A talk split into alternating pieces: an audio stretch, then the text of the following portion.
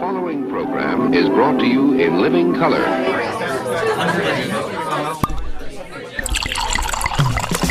I just don't understand what is wrong with you two. What is the joy that this stuff possibly brings you? It's just, It's fun. yeah, it's fun. It's not fun. You two have demons you're trying to compensate for. Well, what about you? You're having a glass of wine. I'm not having a glass of wine. I'm having six. It's called a tasting and it's classy. It's the Wine Crush, the show that's all about the grape. Now, here's the host of the Wine Crush, the woman selected best wine show host within earshot, Laura Lawson. You all know people like this. You may be people like this. Welcome to the Wine Crush. I'm Laura Lawson, your favorite Chardonnay guzzling diva, and you are listening to the show that's all about the grape and all its glory, all the vine, all the time, everything you ever wanted to know about wine and were afraid to ask. That's what we are here for. We are your media resource for everything about our growing on the vine. Happy to be there, more so than I am, little grape. We are off and rolling. To That was a great an- intro. It was so good. We sat through it twice We absolutely in the- did. in the in the in the studio. Kent is having a rough day today, Oh, so everybody take it easy. Nobody blow up the phone.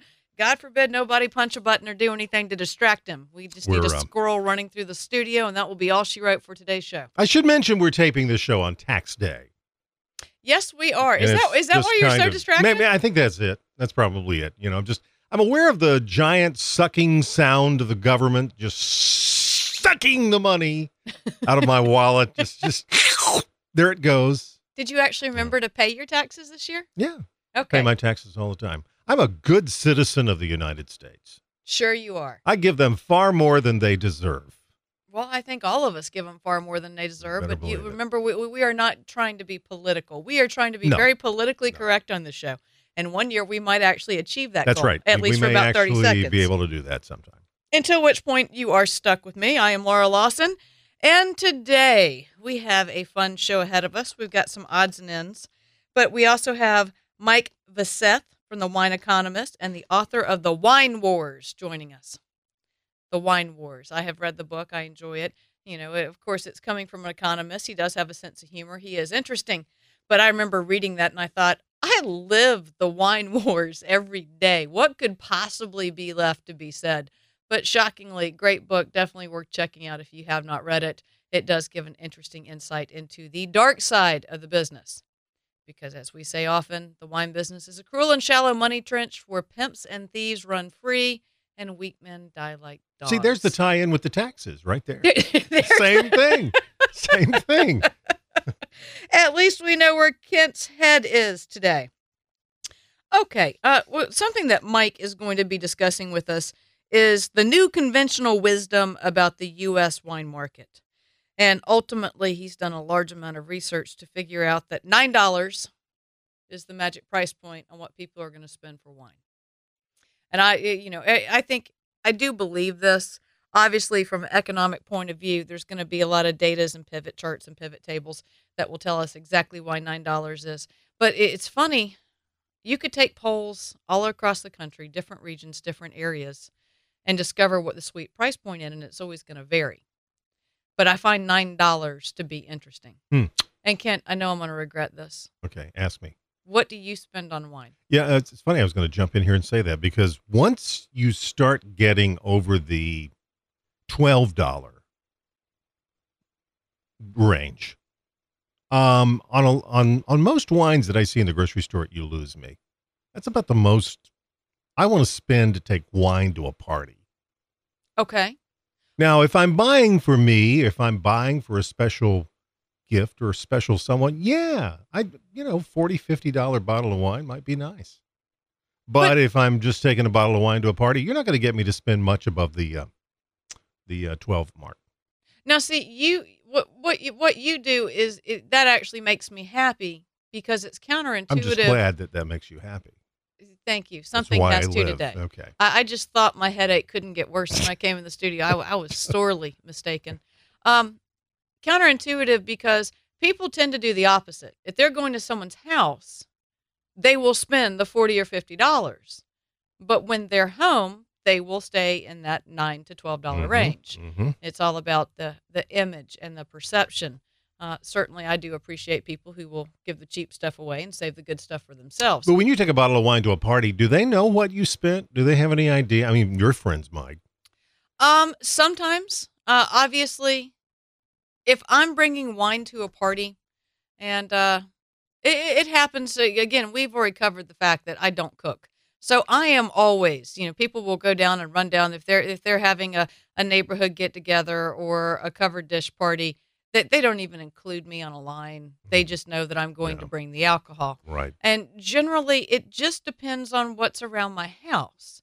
It's not a matter of I'm going to spend this X amount, I'm going to do this, I'm going to pick this one because I'm trying to be impressive. I will gauge my wine decisions on who's going to be there in the sense that if I am going to a party, I have a party coming up where uh, one of my good friends is turning 65 years old. He's been in the wine business as long as I have, and I know what he likes. hmm And after being in the wine business as long as I have, I know he has very, very expensive taste. So some of the bottles I'm going to bring are going to be around the $100 mark. But that is because I know that he enjoys them and I enjoy them and we enjoy them together. Right. On the same token, uh, this weekend I'm also going over to another party. Uh, someone is moving into their new house, and I know that it's generally people who don't drink a lot of wine, that certainly don't consume it the way we do. And so I'll probably bring something like a La Crema Chardonnay, Kendall Jackson Chardonnay, something in. It's not about price. It's just I gear my wine choices on what I bring where based on the crowd I'm going to be around. Okay. There are those occasions But those you just mentioned, how much are they? uh, La Crema and KJ run twelve to fifteen dollars, Mm-hmm. somewhere in It's there. a good range. And a- again, it's never about price. It's always about what are they going to like. And see, that's where I'm unique on these things. Having drunk and tasted and been familiar with so many different things, it makes a difference. Right. But it is interesting to find out what is your golden target. What is your sweet spot for everybody who's listening when it comes to wine? Not just for parties, not just for special occasions. God knows we all know how I feel about special occasion wines. But what do you spend day in and day out? And I think that's interesting to look at. There was a time, obviously, as we look back three, four years ago, when we had we, we were coming out of the recession. We were kind of in the middle of the recession, depending on what part of the country you were living in. You know, obviously, you could get some really expensive wines discounted. There were some great brands out there that had to move some old vintages, not old, but backed up vintages, and they were dropping $30 wines down to $14, $15. And up until that point, the average selling cost or what you were looking at at wines, people would spend five to six dollars. This was the height of the critter wines. It was height of the imports from Australia and Argentina. Also, when you look at it, it was also when the dollar was the weakest around the around the world. So now we have actually, believe it or not, nine dollars is up from what people used to spend at home. And what's been fun is looking at the different theories as to why. Why people have started spending nine dollars as opposed as opposed to six, and why people are getting into it. So that that actually is going to be a topic of discussion for today. Um, and, and the question becomes, what do you really think about wine under nine dollars?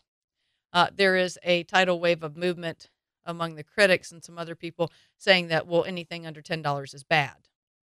I, I I personally disagree with that. I- I, think I there's too. I think there's some really good value wines. And like, we are talking about a 750 milliliter. Let's go ahead and, and say that. We are talking about a standard bottle of wine. Please don't let's bring up half bottles. Let's not get box wine. Let's not get all that involved in it. We are talking about a standard bottle.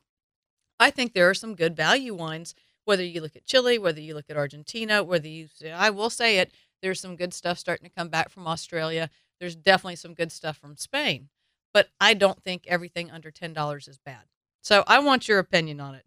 Call us 8774 Crush One. Email me, of course. Uh, you can find us on Facebook, Wine Crush Radio, and let us know your thoughts there. Now, I know a lot of people share this mentality as far as pricing. So I'm going to go ahead and get this out of the way, though. Now, this is part of the argument. Before you call, before you write, you know, say, "Oh my God, I love Laura Lawson Chardonnay at six ninety nine a bottle." For the record, I would never be that cheap. But anyway, I'm sorry. We did I make a noise? I'm sorry. uh, and at least you weren't choking. That's it. We'll get to that at some point. Keep behaving the way you're behaving. The people all hear strangle noises.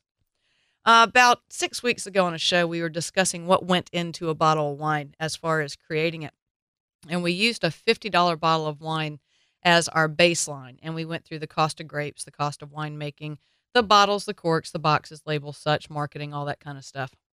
Here's what's interesting using the percentages, and I think they're on the website somewhere if y'all want to check it out, for a $9 bottle of wine. When you look at bottles of wine, 7% is the cost of grapes and growing, 9% is the cost of winemaking, and 4% is the cost of the bottles, the corks, the boxes, and the labels. For a $9 bottle of wine, the total contents and having made it comes to $1.80. That's concerning. Mm-hmm. That is concerning if you look at the standardized breakout on what exactly goes into a bottle of wine. Now, granted, if you've owned your if you've owned your land for a long time, you don't owe any money on it. You dry farm. There's really not much cost other than the labor of pulling weeds and picking the actual grapes. If you I don't know, if you don't manipulate the wine, you don't put any additives into it, you just have Mother Nature contributing. But I, I really do find it hard to believe in a nine dollar bottle of wine, you could even buy the bottle or the cork and put a label on it for a dollar eighty. So it brings a whole lot of things into question and really puts things into perspective. Again, want to know what everyone out there thinks? Call us 877 4 Crush 1 or email me, Laura Lawson at winecrush.com.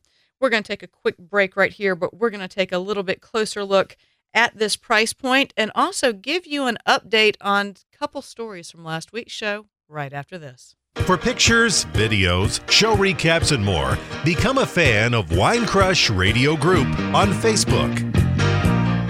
Do you owe back taxes to the IRS? Newsflash, the president has changed the tax laws, and now you may be able to pay the IRS less. If you owe $10,000 or more in back taxes, the tax doctor can help you pay the IRS as little as possible allowed by law. There are new tax laws for business owners, the self employed, even W 2 workers. If you have a back tax problem or a few years of unfilled returns, new help to save you money is now here. Call right now to see how the new tax laws can help you. Plus, right now, we'll waive the consultation fee and give you a free tax savings report. Attention business owners, the self employed, and W 2 workers. Make this free call to the tax doctor now and learn how to take advantage of the new tax laws that may help you pay the IRS less. 800 281 7048. 800 281 7048. 800 281 7048. That's 800 281 7048.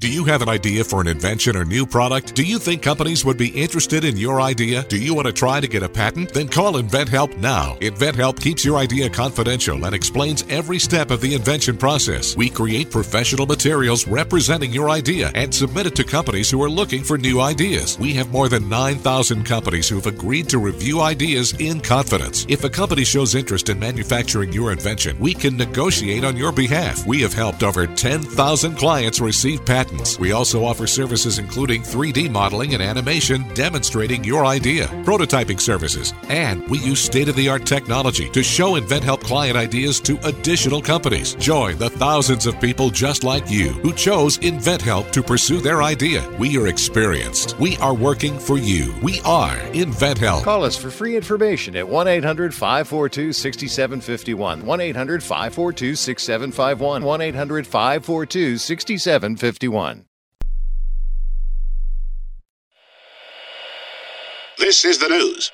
This morning, we are saluting the 2.2 million women who have joined in the war effort. They now make up 37% of the workforce, changing their role forever.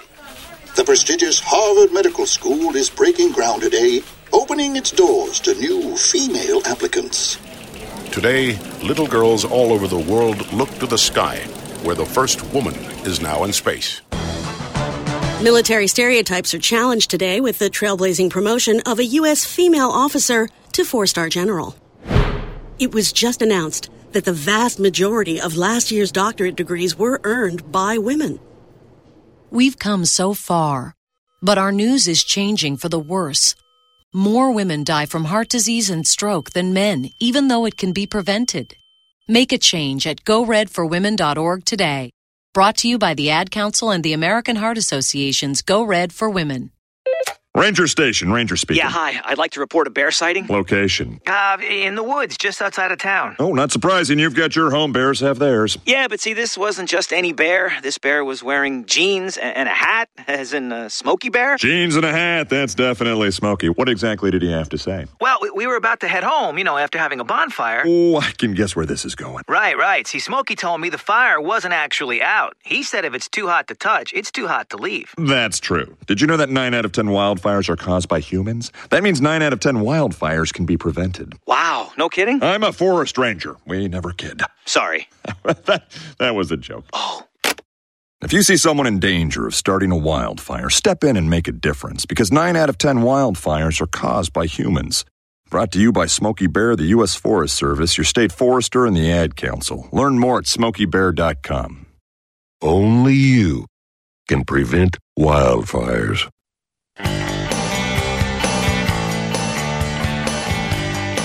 It's the Wine Crush. I was thinking about you today. Oh, what a big surprise. Welcome back to The Crush. I'm Laura Lawson. As a whole, today on the show, we are discussing the bottle of wine and what price you would pay for it. But this is something I find fascinating that just came out. Now, we had Paul Roberts, Master Sommelier, on the show to discuss drinking the wine that they pulled out from the Mary Celestia and how it tasted after spending time underwater. We have also done a couple of shows where we are working with winemakers and talking to winemakers who are aging their wine underwater.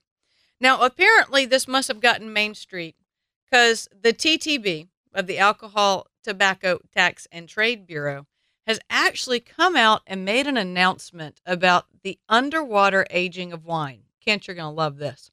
So we only have a couple of companies that are actually doing this. And of course, we're having a lot of novelty right now, pulling champagnes up from the bottom of the ocean and tasting them. But the FDA has advised the TTB, and I'm going to read this directly from the announcement, that aging wine in a way that bottle seals have contact with sea or ocean waters may render these wines adulterated, adulterated under the FD&C Act and that they may have been held under unsanitary conditions whereby they may have become contaminated with filth Ooh. or may have been rendered injurious to health. Now, this is by aging I wine was, I was afraid of this. Okay, now wait. Now it goes into the fact that uh, based on how many atmospheres 10, 20, 30 atmospheres of pressure you're involving, that it can change all the way through. But it goes on to say how uh, the wine can be adulterated. Examples of chemical contaminants found in sea or ocean waters include gasoline, oil, heavy metals, plastics, drug residues, pesticides, as well as various types of filth including waste materials from biological sources, sludge, decaying organic matter, runoff from farms and from sewage treatment plants, and bilge water from vessels. Wow. You Just described my lunch. Oh, Yes. boy. All right, now think about uh, this. This is all the stuff that they are saying that no, you really can't age your wine underwater. Okay? Okay. And if I felt this was true, I wouldn't do it. When's the last time you had an oyster? Um, How yeah, about a mussel? true, How about true. a clam? Shrimp. Shrimp, crab, fish, anything that comes from the sea. Yeah, but they're not down at, you know, deep, deep depths. Okay. It's a They're technical not- term, they- deep, deep depths. They're not down at deep, deep depths. Would you guess that they are under more than 30 feet of water? I don't know what kind of pressure. I- Well, I, uh, It does not Probably matter. so, Can't, can't. yeah, Bottom yeah, line is, it does not matter all the way around. Now, we are not, we're, we're going to pass a ruling that's not going to let us age wine underwater, even if we wax seal the entire bottle, because it might come in contact with filth. But when's the last time you had a raw oyster? I know. Well, I have not, I don't eat raw. Okay, but that's not the point. Here it is. We're going to go ahead. We're going to make a decree. You were talking about the government earlier, going ahead and drawing a line. But, you know, if you want oysters with that sauterne, as long as that sauterne wasn't aged underwater, go for it. All right, well, let me ask you this. This is concerning to if, me. if they brought up a bottle of wine from the Titanic, would you want some? I no, I mean, And I- why not? And Oh, why okay. not, Miss Lawson? Paul Roberts uh, nailed it perfectly when he said, "I'd want the experience. I, I want the experience of being there. I'd love to see it opened. I would like to be part of that historical moment. I would want to taste it, though. I'm uh, yeah. I would put it to my nose. I would check it out. I would see it. it Mm-hmm. But me not tasting it would have more to do with my palate than worried about getting ill, getting contaminated, or anything like that. You know, my girlfriends, and I have a running joke when we open up bottles of wine, we're sampling or something else. Oh my God, taste this. This is terrible. And Uh-huh. we do it to each other all the time. So it's it would be more of a fear of my God, that tastes god awful, as opposed to I might get sick from it. So so there's no health reasons. It's not about filth. It's not about contamination. I just would imagine that it may not be good. But my nose could tell me that before it got to my mouth. My Okay. nose would tell me whether or not I was tasting it or not. I'll buy that. But but you're I mean you're missing the point. No, I'm not. We're going you. to make a ruling that we can't age wine underwater No, no, not necessarily. because of filth. And just think about the amount of oysters, especially this time of year. As we start getting into it, think about it. April is the last month that you're allowed to eat oysters until September. And we're going to be concerned about it. Does anyone else, does, does this bother anybody else? Let me know, 8774 Crush One, or email me, Laura Lawson at winecrush.com. Uh, while we're at it, just other interesting tidbits since I have gotten off track from our $9 bottle of wine. Now, here, we are actually going to true labeling laws, and uh, Diageo is the first that's going to do this. They are actually going to put alcohol by volume, fluid ounces of alcohol, calories, carbohydrates, fat, and protein. Of course, they can't put ingredients if they've aged underwater because it might have filth in it. But does this add or detract to you wanting to buy that bottle of beer or wine or anything else? Does knowing this information make a difference? Because I've got news for you. I guarantee you the cost of beer, wine, or something that's going to have this data on the back is going to go up. You have to have labs. You have to analyze it. You have to do it vintage to mm-hmm. vintage. You probably have to do it batch to batch if you're looking at beer. So, are you willing to pay more to know this? Are you going to add to your $9 bottle cost to be able to know that that bottle of Guinness I just had has no fat, no carbohydrates, but has 96 calories? I find that fascinating. All right, just want to know what you think. Two little side announcements. But uh, we are getting ready to have Mike on the show, but I want you to be thinking as he comes on what is your sweet spot for wine and why? Do you really believe that $10 and under is not worth drinking? Or is that just right in your wheelhouse and you think there's great values? Keep that in your mind while we sit back and get ready to discuss all the possible reasons and explanations why, in theory, the cost of wine is going up. We're going to take a break right here, and when we return, we will investigate the sweet spot for wine and have a little fun bantering back and forth.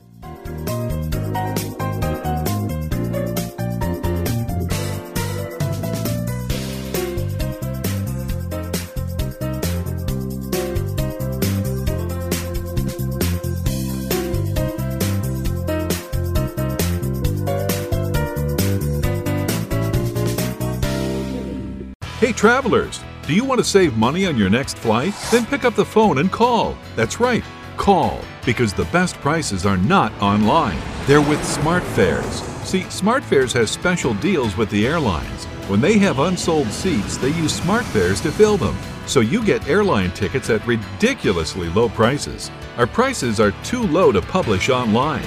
With the extra money you'll save, you can book another trip or treat yourself to dinner or shopping. So stop searching all of those travel sites to find the lowest price on your next flight. Let one of our SmartFares expert travel agents find ridiculously low prices for you. Call SmartFares today and get the best price on your next flight. Guaranteed. Also, save up to 50% off business and first class tickets. 800 989 0233. 800 989 0233. 800 989 0233. That's 800 989 0233.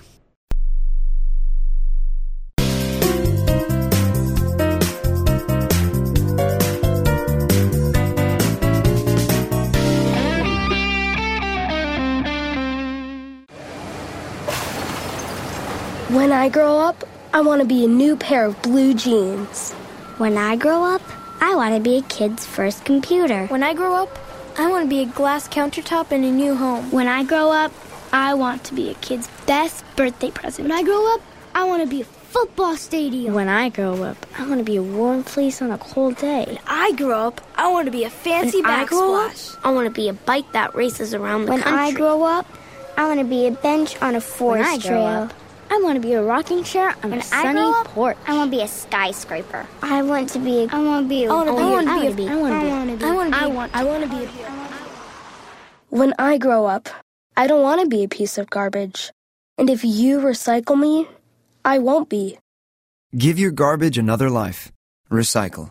Learn how at iwanttoberecycled.org. A public service advertisement brought to you by Keep America Beautiful and the Ad Council. Unexpected reactions to smart financial decisions brought to you by feedthepig.org. Well, I finally did it. My student loan is totally paid off. I can't believe it. I can't believe it either. I paid more than the minimum each month, and soon enough, it was gone. So you're just giving up? Giving up on what? The life of luxury. Egyptian cotton, caviar Thursdays, designer everything. What are you talking about? Our plan. What happened to winning the lottery and mastering the art of the perfect mimosa? Hosting galas, wearing enough jewelry to require a bodyguard, vacationing in the French Riviera, and then buying it. I just thought maybe it was time to prepare for my future. You know, set some financial goals, make some smart investments, open a 401k. Financial goals? Investments? A 401k?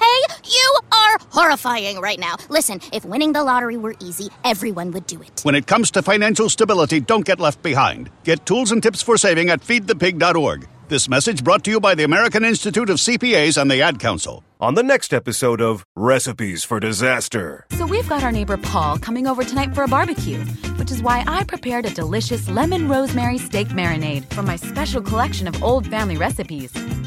To make sure the steaks are extra, extra, extra tender, I left them marinating out on the counter overnight, just like Nana used to.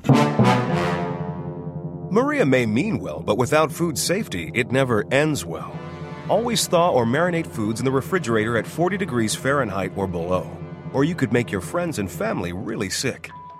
Maria's neighbor Paul didn't think twice about the steak he ate until he was presenting his company's financial forecast to the board. That's when a sudden bout of food poisoning made it explicitly clear that profits weren't the only thing on the rise. Oh.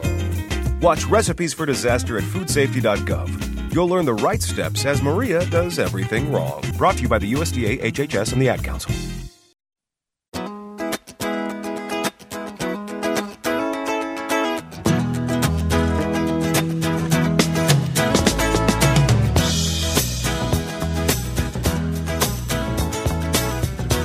Welcome back to The Crush. It is always fun to have someone on the show who is coming from, and so to speak, the outside of the industry. This isn't a person who gets their hands dirty, who's going to talk about the grapes or the dirt or the soil, but actually is going to get into the business of business, which is why it gives me great pleasure to introduce Mr. M- Mike Veseth of The Wine Economist and author of The Wine Wars. Mike, welcome to The Wine Crush. It's a pleasure to be here, although I, I think you can get your hands dirty with money just as well as with dirt. Be careful, there might be filth on that money. We couldn't have that now. And I, th- there are days I would much rather do that than be dirty. So that's a good thing. All right. Well, we have already, we, we, we aren't deliberately trying to steal your thunder here on the crush, but we have been bantering back and forth ultimately about the article that you wrote about the new conventional wisdom about the U.S. wine market and discussing the fact that it seems like the new sweet spot, the golden realm for wine, is the $9 bottle cost. That's right, nine dollar, and depending on who you ask, uh, it, it we covered that too. all right, all right. Well, I I wasn't privy to that discussion. No, not hey, not from your point of view. Just the very fact that you could you could poll random strangers on the street. Kent likes to spend twelve to fourteen. I will spend upwards. You any part of the country. My guess is that you're going to have different price parameters. So where does the nine dollars come from? Oh, the nine dollars it, comes from uh, the empirical studies. Uh, if you look at the the Nielsen company is one of the two big companies that provide that goes out and uh, acquires enormously detailed uh, information about what is selling and where at what price points and so forth. And so uh, they don't publish uh, very much in terms of public data, but they supply the the insider information uh, that guides what grocery stores and wine shops uh, use to make their decisions, and what wineries and and wholesalers and distributors use. And so, uh, yes, people live and die by Nielsen and IRI data. Absolutely. Don't absolutely. care what's in the bottle. What does the ink say? That's right. And so if you look uh, in the on the blog post on the columns, I said if we went back to 2008, 2009 when all the discussion was trading down and people uh, wanting to buy cheaper wines and uh, they talked about the $20 and up uh, category as the death the dead zone. Uh, there's nothing moving there. I remember those days and there weren't. And uh, if you so it comes as a great surprise that if you look at the Nielsen data for the last year, you find that in the as they draw the lines, nine dollars and below, either stagnant or declining. It's a huge market segment, but it's not where the growth is. And if you look at nine dollars and above, um, and some people say ten dollars, and some people say other things. But if you look at that area, all of the price segments in there are growing, and the fastest growing one is twenty dollars and over. It's a real. It comes as a real surprise. Well, that, I'm sure that's music to a lot of wineries' ears. But see, okay, th- this is imperial data. This is fact. All we have that we, we, we don't have the why, we don't have the wherefore, we don't have the slant. But what do you think the motivating factor for that is? Oh, well, as I, I wrote about it, I think that there's a, a tendency for people to want to say, well, it's this or it's that. And so, for example, one uh, one frequently uh, discussed idea is that it's the millennials because we know we from some of the research that millennials drink less wine than I did at their age, but they're willing to spend more for it. And so, certainly, to the extent that millennials have become more important in the wine industry, they would help account for that movement to the higher price levels. Uh, but the the trick is that at this they don't buy enough wine to have moved the whole market, and uh, and they certainly don't account for the stagnation at the um, uh, at the lower price points. So they're part of what's happening, probably. But probably. And see, probably, it- but this is whole this thing. is what always is fun to me about the millennials. If you look at how people what weight they put on the millennials, I'm going to go ahead and say it. If you look at it on paper, the millennials are the most boring generation ever because they're all about quality. They're not about quantity, and you're not going to find them over in the corner swigging out of a I don't know a brown paper bag. So I mean, they, they must not be interesting. That's the only thing I can so figure you- out. You're saying you wouldn't want to party with millennials. Well, apparently they won't. They'll have their one really expensive drink and be done. Yeah, the other thing about millennials, as you know, in terms of wine, is that they're not hung up on just wine. They like wine, but they like cocktails, they like craft beers, they like the ciders and so forth. And so uh, uh, you could say that they're fickle, but I want to just say that they're very open minded. Since I have friends who are millennials, uh, a couple of uh, different authors that I cite in the column suggested another reason might be what uh, uh, some, some have called the bad wine phenomenon. Blake was on the show last week. It's always fun to get his perspective on things. That's right, and uh, and so you know Blake wrote a column that said, uh, uh, "Bad wines, uh, wines under ten dollars suck. Should we care?" And I I think he said we really shouldn't. He did. Yep, uh, and and maybe that's true. Although uh, I'm not sure that all the all wines under ten dollars suck. In uh, in the United Kingdom, uh, Tim Atkin, uh, who is an important wine critic there, has made kind of the the same point, but he has a better, uh, maybe even a better logic, because in in the United Kingdom, which is still one of the most important wine markets in the world, uh, uh, the government in the UK has just taxed the bejesus out of wine. Um, in order to hold the line on wine prices, the uh, some of the the big wine producers have had to really cut the amount they spend on wine and grapes for a given level, and so. uh, Well, they don't. said- They, they really don't have a choice between the tax level, between you look at import laws. Also, you- I mean, you have to face, even though with France right there, the fact they're ripping up vineyards, it's becoming more costly and less available over there. It must be said that the UK supermarkets have trained their consumers to be stingy, to, to look for low prices and deals. So they're resistant, as most produce, consumers are, to uh, paying more. And so quarters get cut and uh, they move away from it. So there was a period, 10 or 15 years ago, uh, the two buck chuck era, when a lot of inexpensive wines uh, dramatically increased in quality. We were all taken uh, by surprise that you could spend less and get a perfectly drinkable glass of wine.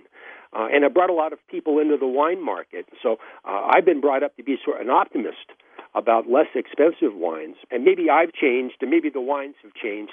But I think some of the less expensive wines now that are, say, California brands, but sourced from wherever in the world where they can get uh, decent wines at the price they want, I think maybe those are less interesting. So I think that uh, part of the stagnation at the lower price points is, in fact, people looking and finding that for the same price as a uninteresting bottle of global wine, they can get a, a pretty interesting craft beer. Hey, Mike, we need to take a quick pause right here. When we have these few commercial announcements, I definitely want to get back on track, talk a little bit more about the price of wine and what you see coming in the next year. It's a deal. All right, small break on the crush and more of Mike Veseth when we get back. Follow host Laura Lawson on Twitter at Wine Crush Radio. This is the Wine Crush. If you suffer from heartburn or other digestive related disorders, then there is a new, safe, better, and natural alternative to better digestive wellness and heartburn relief.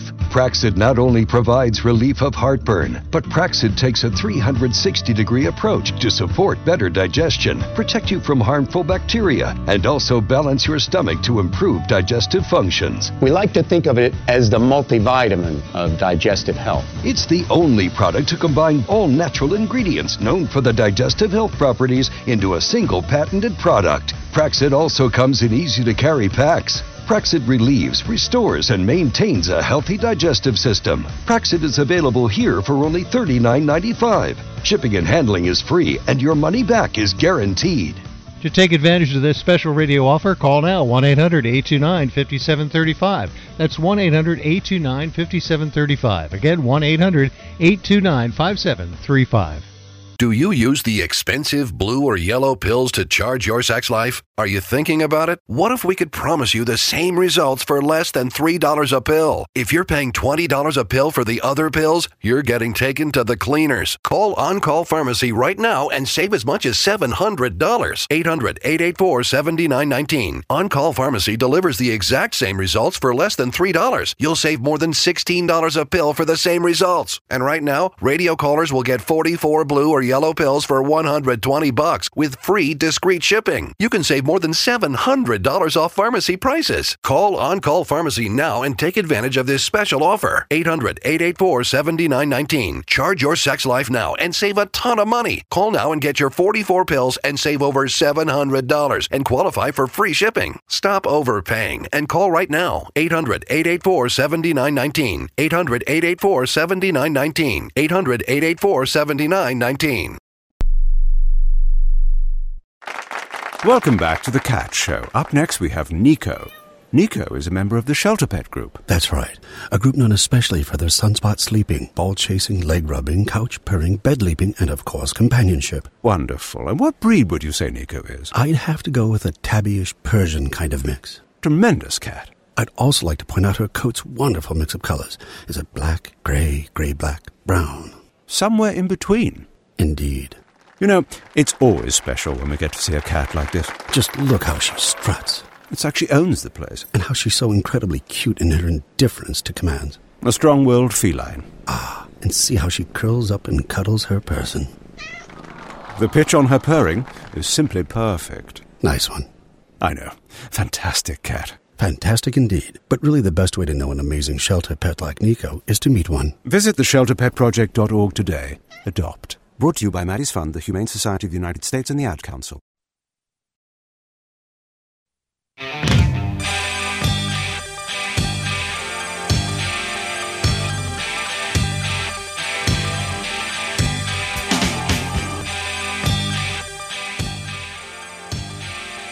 Welcome back to the Wine Crush. I am Laura Lawson, and right now we are on the line with Mike Veseth, the wine economist and author of The Wine Wars. Mike, are you still with us? I'm still here. All right. So, what we are debating and what we're discussing is the fact that, strangely enough, $9 seems to be the sweet spot for the consumer, and that actually is an increase from where we have seen in the past. Now, everybody is going to have their two cents worth as to why people are spending a little more on wine. Here's an overall question. When you look at what people are buying, is this an indication of maybe we are having less volume? Is this actually we are drinking less but paying more for it? How is this average dictated? Is it straight sales? Oh, this is yeah, the uh, the price points are looking at the numbers. Certainly, it does suggest that the uh, the overall wine market is growing, but not growing very quickly. Uh, the fact that it's growing makes us unusual in the world because I study the global wine markets. The U.S. and Canada are the only two large wine markets that are actually growing, but our market's only growing by, by about three and a half percent.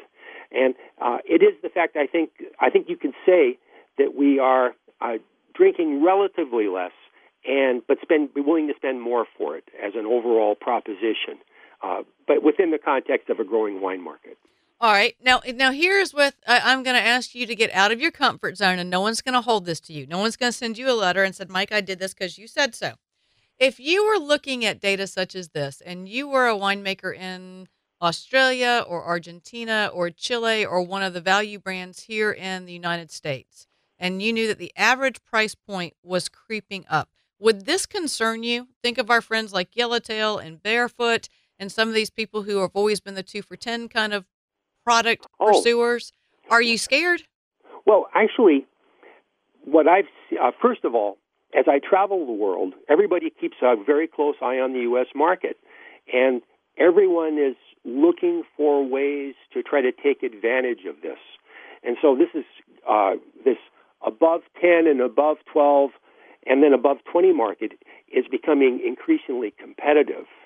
And uh, here's the pattern that I've observed that the consumers within those markets aren't willing to pay more for the wine they've already been drinking. Uh, they uh, because they're very sensitive to price, even though uh, we see them paying more. What's happening is that they are paying more for different wines, uh, and I see the wine companies understanding that and appreciating it. So that, for example, if Gallo, which owns the Barefoot brand, if Gallo wants to take advantage of this rising tide, they're not going to um, raise the price of Barefoot. They'll keep it where it's at and hold on to those customers and try to grow that market.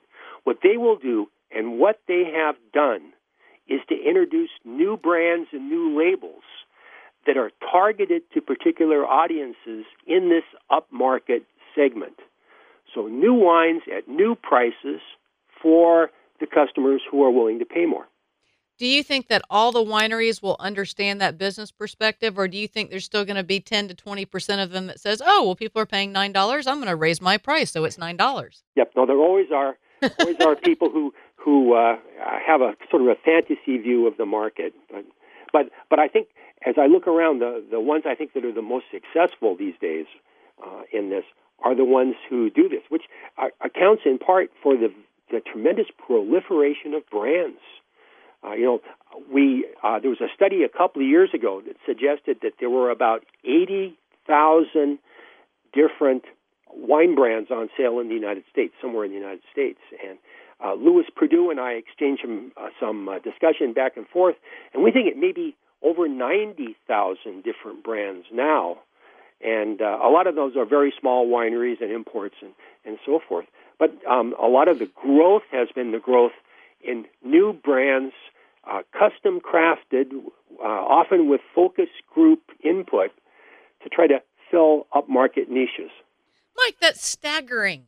Ninety thousand Yeah. brands. Yeah, now, now, isn't that now? Key, key to our listeners. Well, we it's- keep using the word brands. Oh, there the are not ninety thousand wineries. They're just different Oh, brands right. created by Custom Crush. Now, when you look, I mean, obviously you have private label brands, whether it's for Total Wine or for your local supermarket. That includes all of those. But ninety thousand brands to me is, is just to the No. point where you've made, No, you that's made right. my mind froze. It would be ninety thousand different wines um, because one brand can have a cab and a Okay. merlot, and so I misspoke on that. But Okay. tremendous number of brands too. Th- That that actually just froze my brain. I need to stop actually playing with that number, otherwise we're not going to have a conversation. No, but you work out. There's um, in North America and mainly in the United States, there are about nine thousand wineries. So if if each of them only had uh, uh, ten different uh, varietals, uh, that would be ninety thousand. but but those are just wineries, not brands. Uh, and then that's just North America. There's also the world. So It- uh, that that within itself is staggering. As as we start drawing this to close, I do want to take this to a logical conclusion and a logical point. Obviously, we're in a situation where we're seeing people pay more for wines. We're also in a situation where we've had two back-to-back vintages here in the United States where there is an ocean of juice. Based on what you're saying and based on the price point, it seems like we are sitting pretty for the industry just to create a whole bunch of new exciting brands. Is that is that a good Absolutely assumption? Right, absolutely right. There is plenty of, of wine available, and ultimately, to push prices even higher, you have to have scarcity. So it can be created scarcity because you make this this brand and you craft it in this very fine way. But uh, in terms of the, uh, the the the bulk of commercial quality wines, it's there there isn't any scarcity. We've got lots of wine. Many other countries do too. It, it, there is an ocean out there. It'll be interesting to see whether this nine dollar price point holds for the next eighteen months. Uh, if you were a wine investor, if you were going to go ahead and do anything right now as just a general consumer, knowing that the price of wine in essence is going up, what would be the advice you give my listeners to look at for paying for a cost of a bottle of wine, and what would you be investing in, so to say? Oh, I, I'm uh, I'm a consumer of wine. I'm a little bit a collector of wine, but I'm not an investor, so I, I can't give investment advice. maybe investing was the bad idea. If you were going to go to your local grocery store, would you stick with that nine dollar price point, or would you be willing to trade up? Would you Oh. look at the eleven? Would you look at the twelves? Are there values in that higher level, higher oh, ab- tier wine? Absolutely no. In fact, if you look at my own behavior, I have. I hey, I, I learned a long time ago. I certainly don't look at and judge my own behavior. I try not to do it to other people. but I, I see that I'm that I see opportunities to uh, to try things at a higher price point at some higher price points, and uh, and so I'm doing that myself. Uh, I don't necessarily recommend that others do it, but uh, that's what I'm doing. Do you think some of these higher price point wines are going to come? Say, say I have a price point. I, I'm eleven dollar wine. Laura Lawson is eleven dollar Chardonnay, and I know the sweet spot is at nine. Do you think I'm going to artificially reduce my price to that nine dollar sweet spot? Uh, not necessarily, although though you might. Um, well, of course, I mean you're very knowledgeable about wines, uh, but some people are so focused on their on their personal sweet spots that they don't try above, but they also don't try below. And uh, and I always encourage people to experiment. Well, they have to. Well, Mike, we need to make this a tradition. You need to come on at the beginning of the year every time we launch the Wine Crush, and you can say, okay, here's your spot this year. Here's what you need to be trying, and here's where you need to be going. Sounds good to me. All right. Well, Mike, thank you very much for being part of our crush. And of course, uh, for those of you who enjoyed today's show, you can obviously find the link and find the article on winecrush.com. Need a wine recommendation for a party? Want Laura to address something on the show?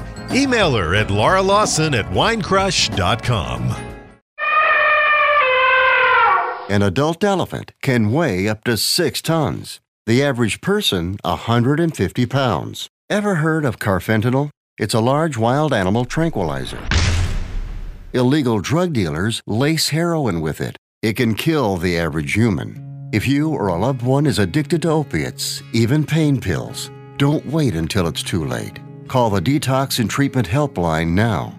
We care. Many of us have been where you are. We'll take you or a loved one away from the drug environment to a place you can clean out safely.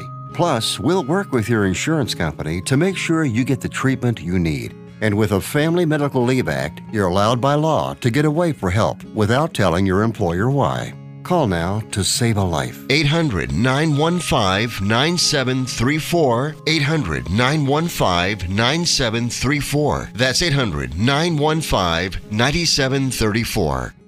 The IRS is the most feared agency in the world. You've heard ads from other companies offering to help taxpayers only if they owe over $10,000. Here at Platinum Tax Defenders, we're A plus rated with the Better Business Bureau, and we're proud to be one of the only tax firms in the country who understands that people who owe less than $10,000 need help just as badly. The IRS doesn't care how much money you owe. They'll still garnish your wages and even seize your assets. So whether you owe just a few thousand dollars or hundreds of thousands, call now for your free tax consultation. If you qualify, we may even be able to reduce your tax debt down to a small fraction of what you owe. So don't wait until the IRS seizes your property and garnishes your wages. Call 800 856 1330 and get your tax problem resolved once and for all. That number again is 800 856 1330. 800 856 1330. As I went through school, one giant question loomed over me What did I want to be? But in order to know what I wanted to be, I had to first decide what I wanted to make. I wanted to make more. So I became a teacher. Now I make learning a privilege, not a chore, and frustration a tool, not an obstacle.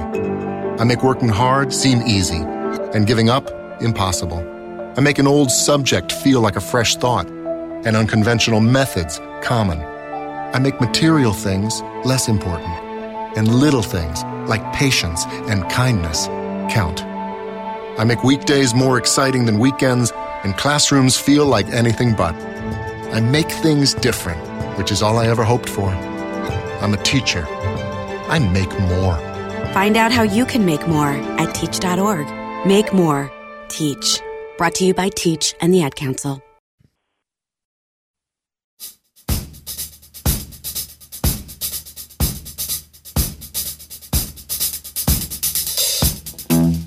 Welcome back to the Wine Crush. I'm Laura Lawson. That was Mike Veseth. I think it's great to get that kind of perspective on a bottle of wine and the cost of things. And I do like hearing him say that it's a great time to experiment. It's a great time for everyone to get involved and to try those higher price points. But I'm going to be honest with you. It's very rare that I go ahead and say I'm going to pull my crystal ball out, but I'm going to call it now. I'm going to make a prediction. I know we discussed the fact about, I asked him whether or not we're going to see wines drop to that $9 price point.